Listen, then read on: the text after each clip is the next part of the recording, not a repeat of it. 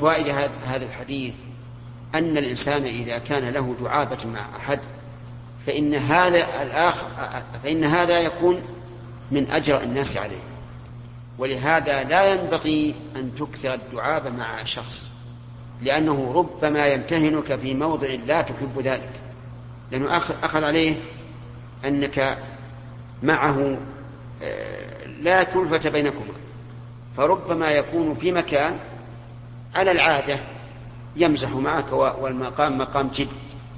ولهذا نقول لا تكثر الدعابة مع أحد من الناس، لكن لا بأس أن تكون مع بعض الناس تداعبه أكثر، لأن هذا أمر طبيعي. بعض الناس لا تستطيع أن تداعبه بأي حال من الأحوال، وبعضهم تداعب وتكثر معه المداعبة، لكن إياك أن تصل إلى حد الإسفاء بحيث تمتهن في مقام تحب أن لا تمتهن فيه. ومن فوائد هذا الحديث أن بعض الناس سريع الانصراف سريع الانصراف من الصلاة، من حين ما يسلم ينصرف، ولهذا قال النبي صلى الله عليه وسلم لا تسبقوني بالانصراف لا تسبقوني بالانصراف. وكان النبي صلى الله عليه وسلم لا يجلس مستقبل القبلة بعد السلام إلا مقدار الاستغفار ثلاثا، واللهم أنت السلام ومنك السلام تبارك يا ذا الجلال والإكرام، ثم ينصرف. هؤلاء القوم هل انصرفوا قبل أن ينصرف الرسول؟ الجواب لا، لأن الرسول قام عليه الصلاة والسلام إلى مقدم المسجد وانصرف الناس السرعان. يوجد الآن في مسجدنا هذا من إذا سلمت أنا التسليمة الثانية وإذا هو قد قام، ما أدري هل سلم بعدي أو, أو سلمه هو أسرع.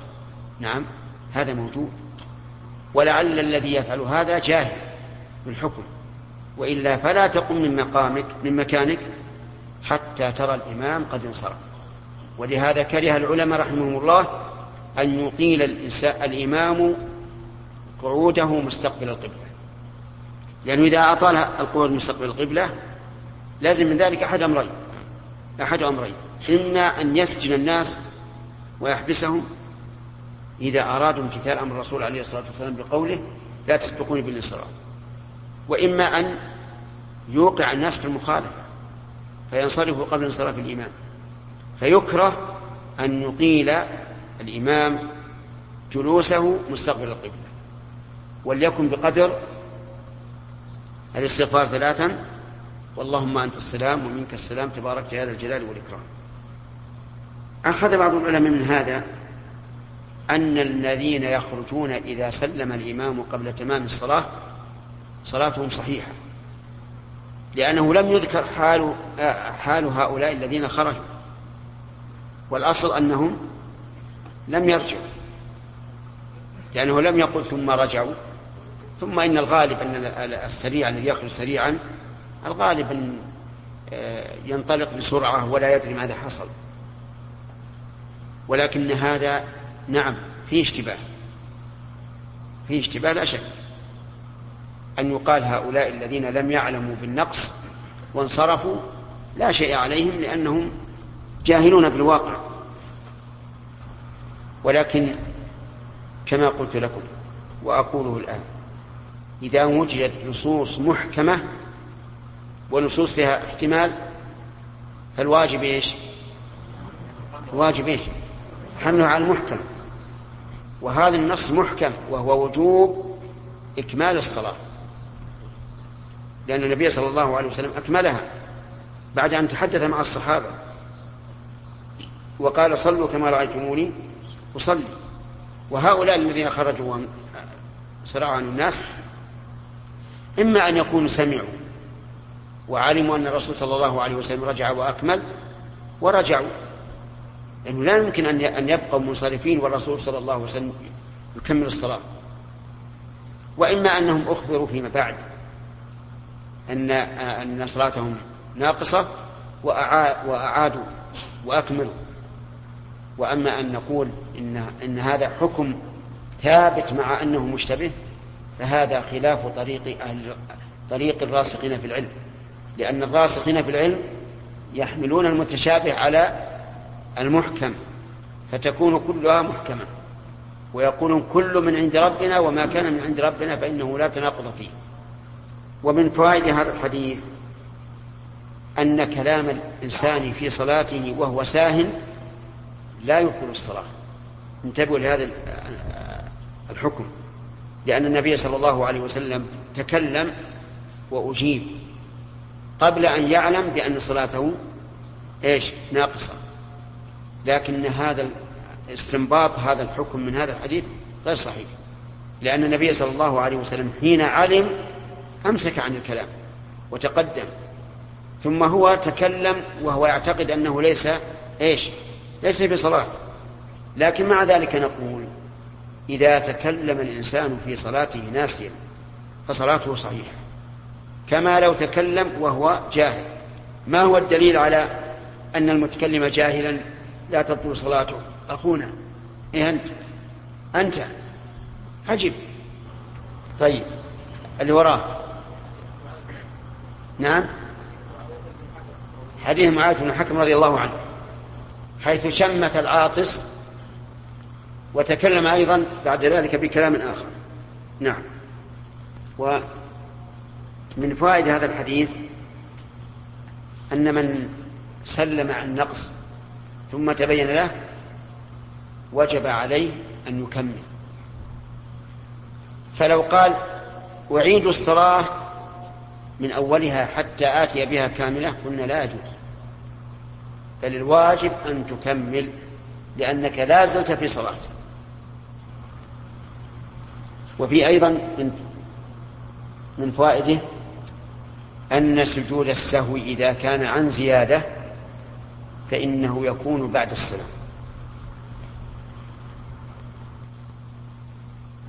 إذا كان عن زيادة يكون بعد السلام. وهل هذا جزاء؟ هل هذا عن زيادة ولا عن نقص؟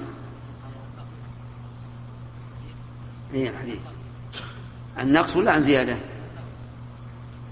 كيف النقص؟ إيه نعم أي نعم عن زيادة. وش الزيادة؟ الكلام هذا ما هو من جنس الصلاة. السلام نعم، السلام زيادة. سلام سلم الرسول عليه الصلاة والسلام، السلام زيادة. إذن هذا الحديث لا ينقض القاعدة التي ذكرناها، وهي أن السهو إذا كان عن زيادة فمحله بعد السلام.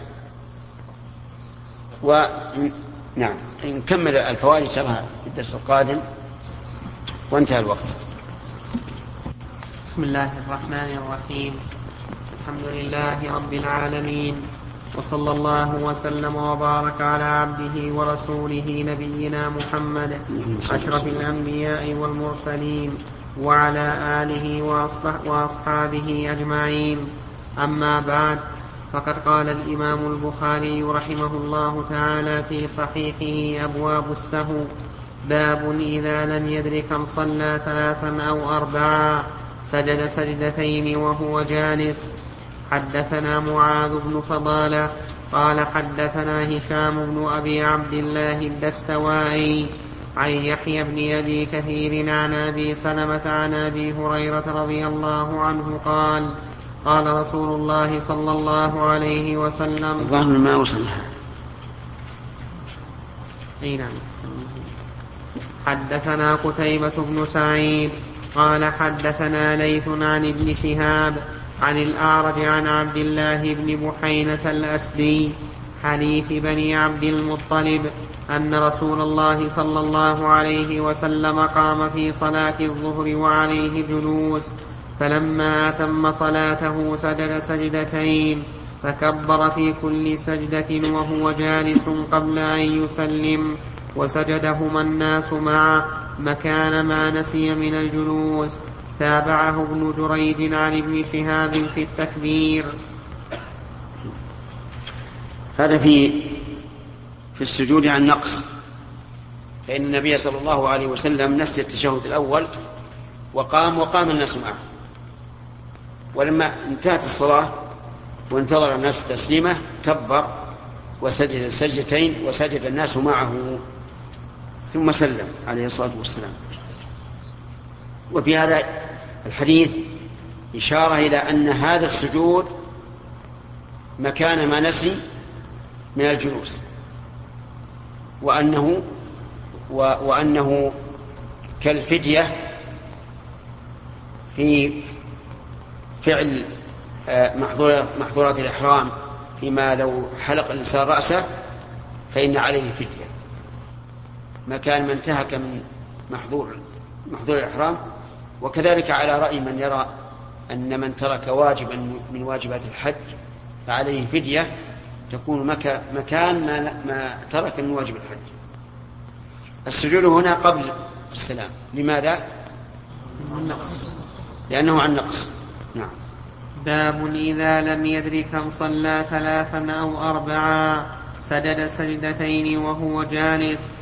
حدثنا معاذ بن فضالة قال حدثنا هشام بن أبي عبد الله الدستوائي عن يحيى بن أبي كثير عن أبي سلمة عن أبي هريرة رضي الله عنه قال قال رسول الله صلى الله عليه وسلم: إذا نودي بالصلاة أدبر الشيطان وله ضراط حتى لا يسمع الأذان، فإذا قضي الأذان أقبل، فإذا ثوب بها أدبر، فإذا قضي التثويب أقبل، حتى, حتى, حتى يخطر بين المرء ونفسه يقول: اذكر كذا وكذا ما لم يكن يذكر، حتى يظل الرجل إن يدري كم صلى.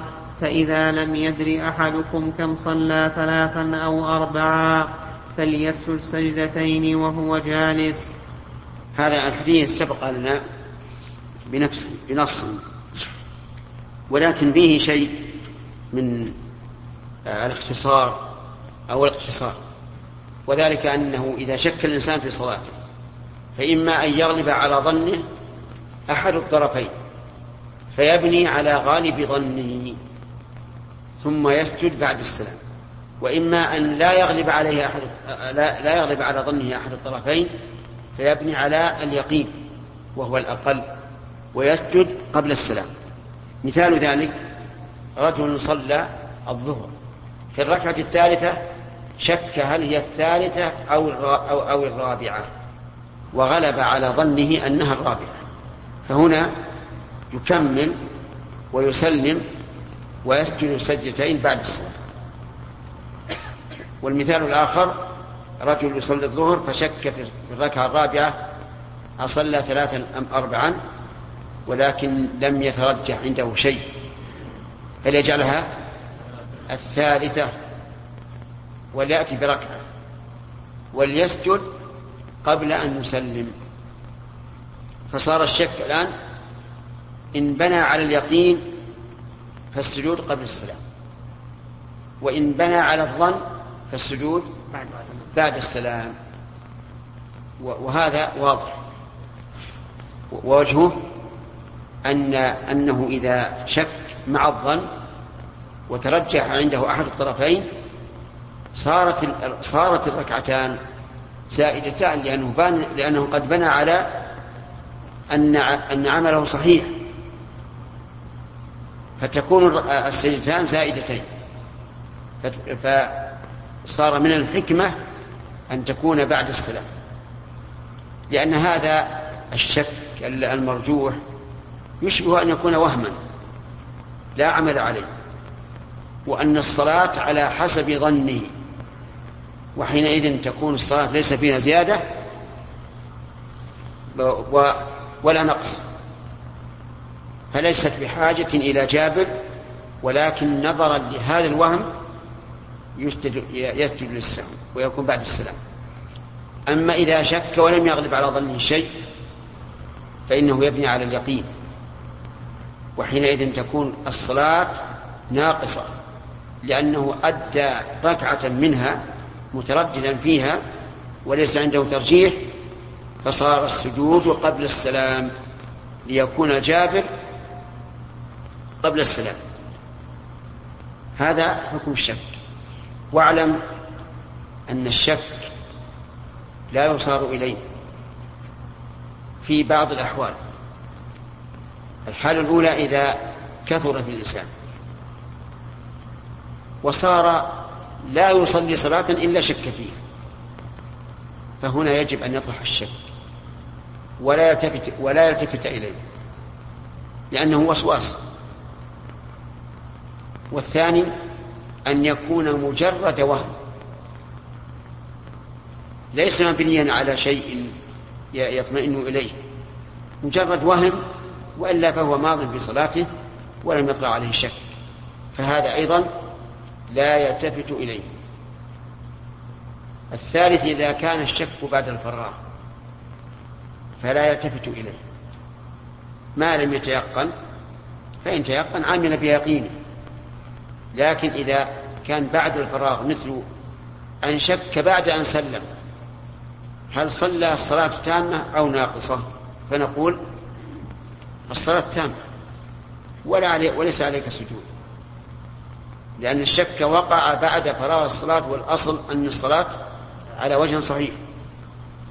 ومثل ذلك الطواف، لو شك الإنسان بعد أن فارق المطاف هل طاف سبعا أو ستا فلا يلتفت إلى ذلك، لأن الأصل أن العبادة انتهت على وجه صحيح، فإن تيقن وجب العمل باليقين.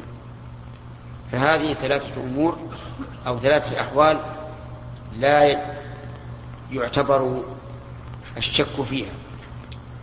الأول يا صالح، إذا إذا كان كثيرا. الثاني آدم مجرد واحد. والثالث إذا كان بعد الفراغ. نعم.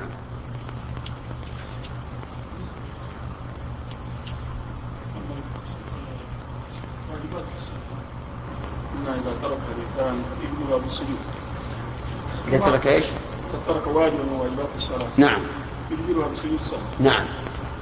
أطلنا السلام.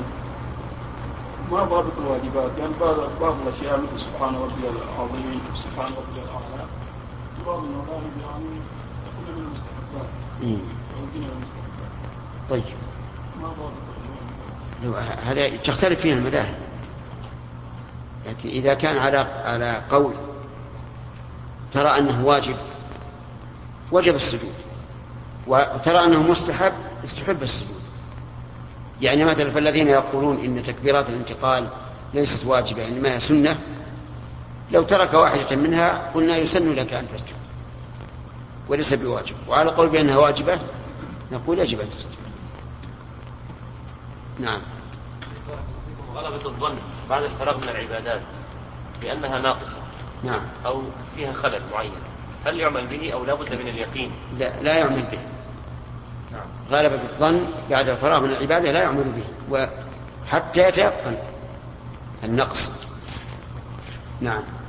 إذا غلب على ظنه، إذا شك بين أمرين غلب على ظنه الأمر الآخر يسمى وهما. نعم. عند الأصوليين يسمى وهما، وعند الفقهاء يسمى شكا.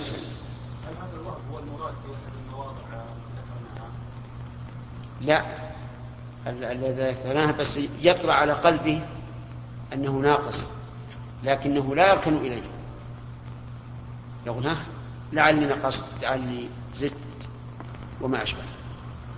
باب السهو في الفرض والتطوع. وسجد ابن عباس رضي الله عنهما سجدتين بعد وتره. حدثنا عبد الله بن يوسف قال أخبرنا مالك عن ابن شهاب عن أبي سلمة بن عبد الرحمن عن أبي هريرة رضي الله عنه أن رسول الله صلى الله عليه وسلم قال إن أحدكم إذا قام يصلي جاء الشيطان فلبس عليه لا يدري كم صلى، فإذا وجد ذلك أحدكم فليسجد سجدتين وهو جالس. ظاهر أن هذا هو الحديث الأول، هذا هو الحديث, هو الحديث الأول والحديث الأول واضح أنه في الفريضة،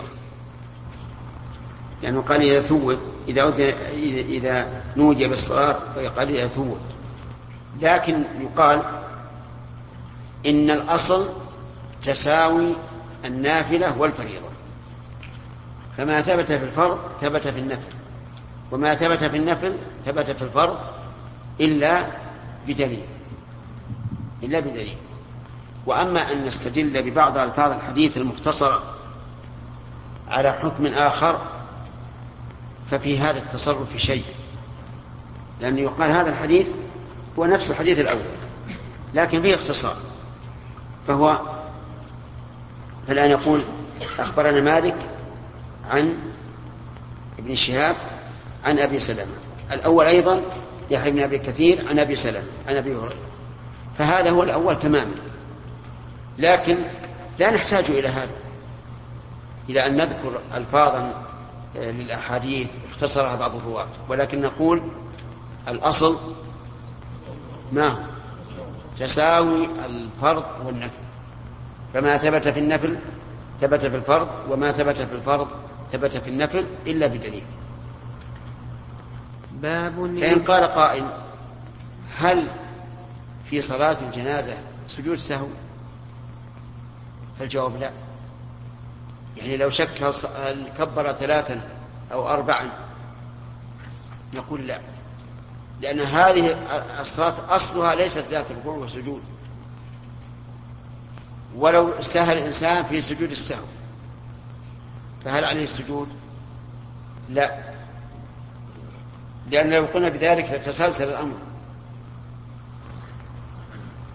ويذكر أن الكسائي وأبا يوسف اجتمعا أظن عند عبد الملك بن مروان، وكان بينهما حديث، فقال الكسائي إن الإنسان إذا برز في فن من فنون العلم أمكنه أن يفتي بكل فن، يعني إذا كان عالما بالنحو بارزا فيه أمكنه أن يفتي في الفقه مثلا. فقال له أبو يوسف ما تقول في رجل سهى في سجود السهو، أعليه سجود؟ قال لا، ما عليه السجود. قال من أين أتاك من قواعد النحو؟ قال أتاني من قواعد النحو أن المصغر لا يصغر، المصغر لا يصغر، وهذه أشبه ما تكون طريفة ليست حقيقية. و... والمقصود المقصود من كلامنا هنا هو أنه لو سهى في سجود السهو فلا فلا سهو عليه. أخذنا أخذنا أسئلة على هذا الفراغ هنا من العبادة التي لا يعني لا يجوز شركها، لأنه مثلا إذا انتهى من الخلق ووصل إلى الركوع لا لا لا إذا خلص من الصلاة كلها سلم منها، إذا فرغ من العبادة كلها لا من أجزائها. كذلك في الطواف لا نقول إذا فرغ من شوط. نعم آدم إيش إذا شكال نعم إذا شكال وما يدري ما صلى أن الله يسأل المأمون، يعني يلتفت إليهم يقول كم صلينا، هذا تريد؟ لا، ما يجوز. الإمام يبني على غالب ظنه، ثم إن كان مخطئا نبهه المأمون. ولهذا كان بعض العلماء الذين يقولون لا بد من اليقين وأنه لا يعمل بغلبة الظن استثنوا الإمام، وقالوا الإمام لا بأس أن يبني على غلبة على غلبة ظنه لأن له لأن له من ينبهه.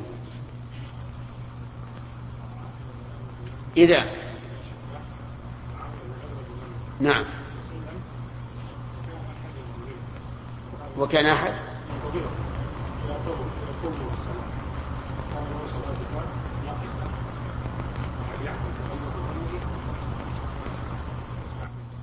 هو إذا قال إن صلاتك ناقصة وكان يرى أن هذا متأكد فيعمل بقوله، لكن بقي أن نقول لو لو عمل بغلبة ظنه ثم تبين أنه مصيب فهل يلزمه سجود السهو أو لا يلزمه؟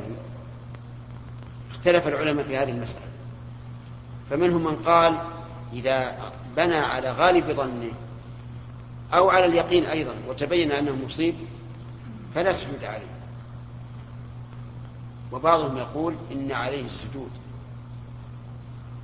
لأنه أدى جزءا من صلاته مترددا فيه فيلزمه السجود لأجل هذا التردد. مثلا إذا شك هل صلى اثنتين أو ثلاثة وغلب على ظني أنها ثلاثة، ثم تبين أنها أن هذا هو الواقع، فهل يلزمه أن يسجد؟ هذا محل خلاف. يمكنك الآن أن تقلب الشريط.